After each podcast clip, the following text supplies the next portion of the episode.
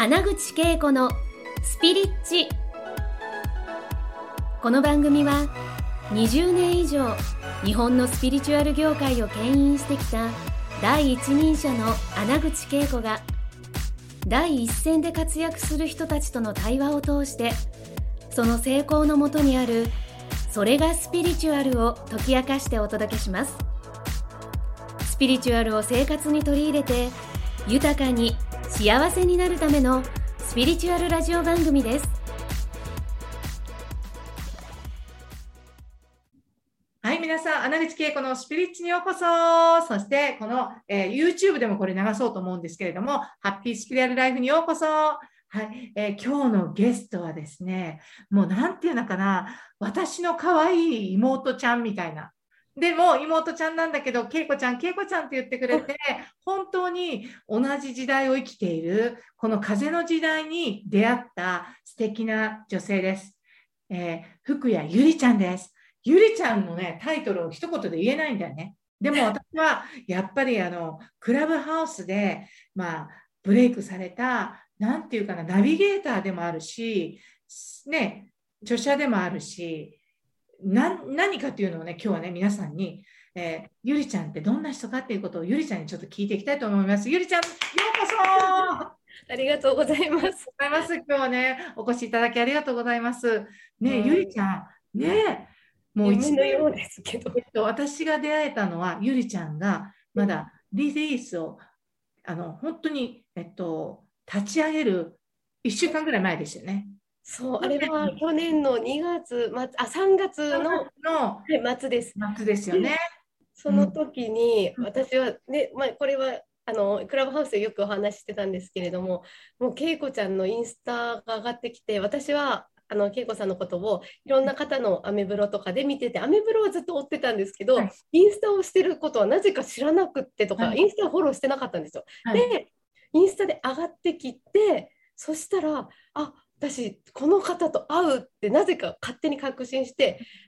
ある2人の友達に、いや、恵子さんと会うんだよ、私、絶対恵子さんと会うからって、何の確信もないのに言って、そしたらまさかの本当に4日後に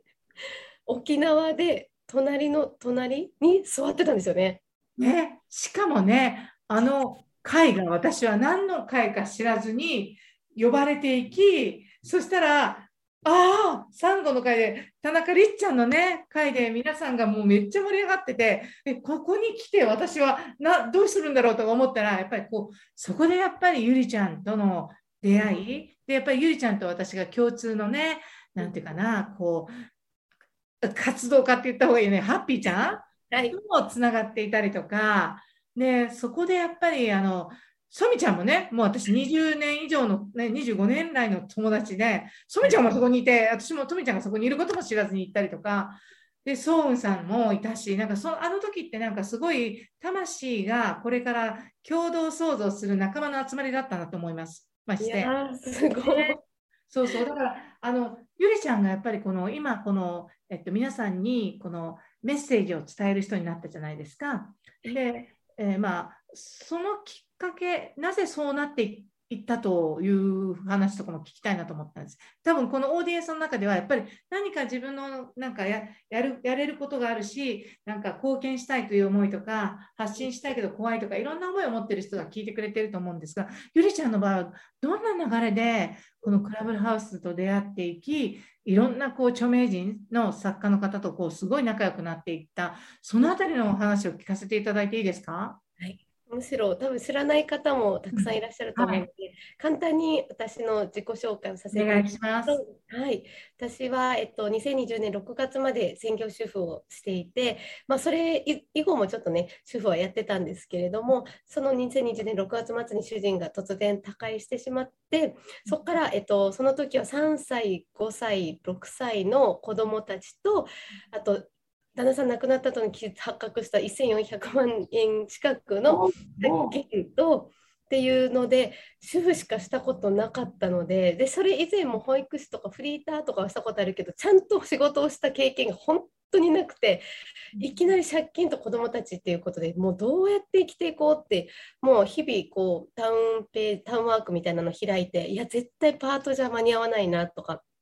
でも何か SNS だったら人生変えられるかもしれないなと思ってそれこそインスタグラムとか YouTube とかいろいろ試してみたり勉強しに行ったりとかもう旦那さんの自営業を引き継ぎながらそういう勉強もしてやってたんですけどなかなか芽が出ずにどうやって年越した後やっていこうって本当に思ってた時にクラブハウスという音声 SNS が現れてたまたまねご縁があってで2ヶ月間だけ本気でやってみようって。でもその後もう結局何もできなかったらもう本当にパートとして3つでも掛け持ちして借金返しながら生きていこうって決めてた時にたまたまそうやってクラブハウスでありがたいことに応援していただいて芽が出てあのそれこそ恵子ちゃんとか園さんとかいろんな方々に応援していただけるなんていうかありがたいことが起き始めたんですよね。ねうん、でそうね、そうなんですよ。で、そこからさっき恵子ちゃんがおっしゃったように、私がそのなぜクラブハウスでバズったのかって何もせずバズったわけではなくて、どっちかっていうとこうはなりたいっていうイメージをして、でも日々やることは小さな挑戦とか小さな後悔をしないように生きようっていうのを旦那さんが目の前でもう亡くなってる姿を見て、本当にこんなに人って一瞬でこの世からいなくなるんだなって気づいた時にああもうこれは私は絶対後悔する人生を送りたくないって、うん、何も失うものないって。子どもたちいても今この瞬間を生きるんだって決めてそのクラブハウスで SNS で手を挙げたり自己紹介したりこう恵子ちゃんオファーしたりとかこう勇気振り絞ってやった積み重ねがそうやってあの今があるって思ってます。素晴らしいんですよね。だから今聞いている方も、私はね、ね主婦であったりとか、今無職ですとか、フリーターをしてた子とかが、これからどうしていいのかなって分かんないけど、大事なことは、もう、この、その自分が一つ何か決めたところにこう2ヶ月でもいいからとにかく集中してあのノウハウがなくてもどんどんとこうこう切り開くなんか勇気とかなくすものは何もないって大事ですよね。そうですね。何の概念もない。ダメことで動いてみるみたいなことをやっていたら、こう見つけてくれる人、そしてその情熱、結局あったのは情熱ですよね。一瞬一瞬をすごくこの旦那さんを亡くしたことによって、本当に昨日まで一緒に普通にいたのに、バタってその命がなくなったっていうことは、やっぱそこの、いつ私たちもそうじゃないですか。後悔のない生き方っていうところをすごく旦那さんを通して受け取ったのかなって今聞いてて思いましたよ。ね。まさにその通りです。あので本当にねさっきけいこちゃんおっしゃったようにそういう今を生きるって怖い。やっぱさっきの表に出る発信するのも怖いですよね。手を挙げるのも。一主婦だったので、うん、誰もコネも何もない状態だったので、うん、本当にその一つ発言するのにもそうですし DM を送るのもそうですし嫌われたらどうしようとかもうなんか大好きな方々だからもうめちゃくちゃ怖いけれどもでもこれを送るた後悔と送らなかった後悔は絶対送った方が私の中ではすごくこう何ていうのかな納得いくなって思ってその DM 一つにしても毎回こう手が震えながら送ってたりとかっていうことを積み重ねてでここの多分見てらっしゃる方々は多分スピリチュアルな、ね、好きな方多いと思うんですけど、はい、それこそあのあある日に伊勢神宮に行かせていただいて、はい、その時に初めて私がなぜかその神様の前でというかあの私を使ってくださいって言葉が初めてなんか出てきてその実は次の日にあのバンってバズらせていただいたんですよ。ああ、なんか見られてるというか応援してくれたんだね。でも私を使ってくださいっていうことは好きで私はいつもね、あのお参りの時に祈願の前に心音感謝する時に私を神の意志の道具とさせてくださいどうぞっていうのと似てるよね。うん。ね。うん。あそう買ってくださいで次の日バズっちゃうっていうね。そう。すごくない？それ。そう。ででしかもそのえっと、言ってもうお祈りというかありがとうございますって感謝伝えて帰ってる時に、うん、伊勢神宮の外で外で帰り道にバーンってちっちゃい段差につまずいてもこんなふうにこけて。転んだんだ。で、こけて、うん、そうそう。で、携帯がボロボロになって、それこそ旦那さんとの LINE とか全部消えちゃったんですよ。今までの思い出が全部消えて、もうめっちゃショックでどうしようって、それがたまたま満月の夜で、えたまその近くにあったソフトバンクで 変えて、もうそこからもうだから全部が、あそぎ落とされたんだっていうのをすっごく感じて、その次の日の朝9時に開いた、そういうクラブハウスで SNS、音声 SNS のルームがなぜかバズっても、だから、バズるには理由とか仕掛けも何もないんですよね。何もない。でも何もなかったです。そこで、でも、ゆりちゃんが、こう、大事にしてたことは何？翌朝、その、もうリセットされたじゃないですか。もう大々的に。翌朝、どんな気持ちでそれをやってたの？えーそうですね、もうめっちゃショック、ガーンって落ち込んで、もう落ち込んでても仕方ないのは分かってるから、落ち込むだけ落ち込んでめっちゃショックや。でも絶対この後いいことあるわっていうのを私無意識に言ってたらしいんですよ、周りに。周りに。そうあの時私は言ってたこと覚えてなくって、でも周りの人からあの時そういえばゆりちゃんなんかそういう発言してたよねって後から言われてぐらい自分が嫌なことがあったりとかすっごい辛いことがあった後は必ずいいことがあるっていうこともめっちゃ笑って言ってたよねっていう多分無意識なのか意識的なのか無理やりなのか分かんないですけどそういうふうに持って多分気持ちを切り替えてまあなんて別にそこに何の期待もないんですけどもう、まあ、いつかいいことあるさっていう感じでやってました。いや、すごいよね。その意識のシフトをね、できたのは。だから、そのやっぱり、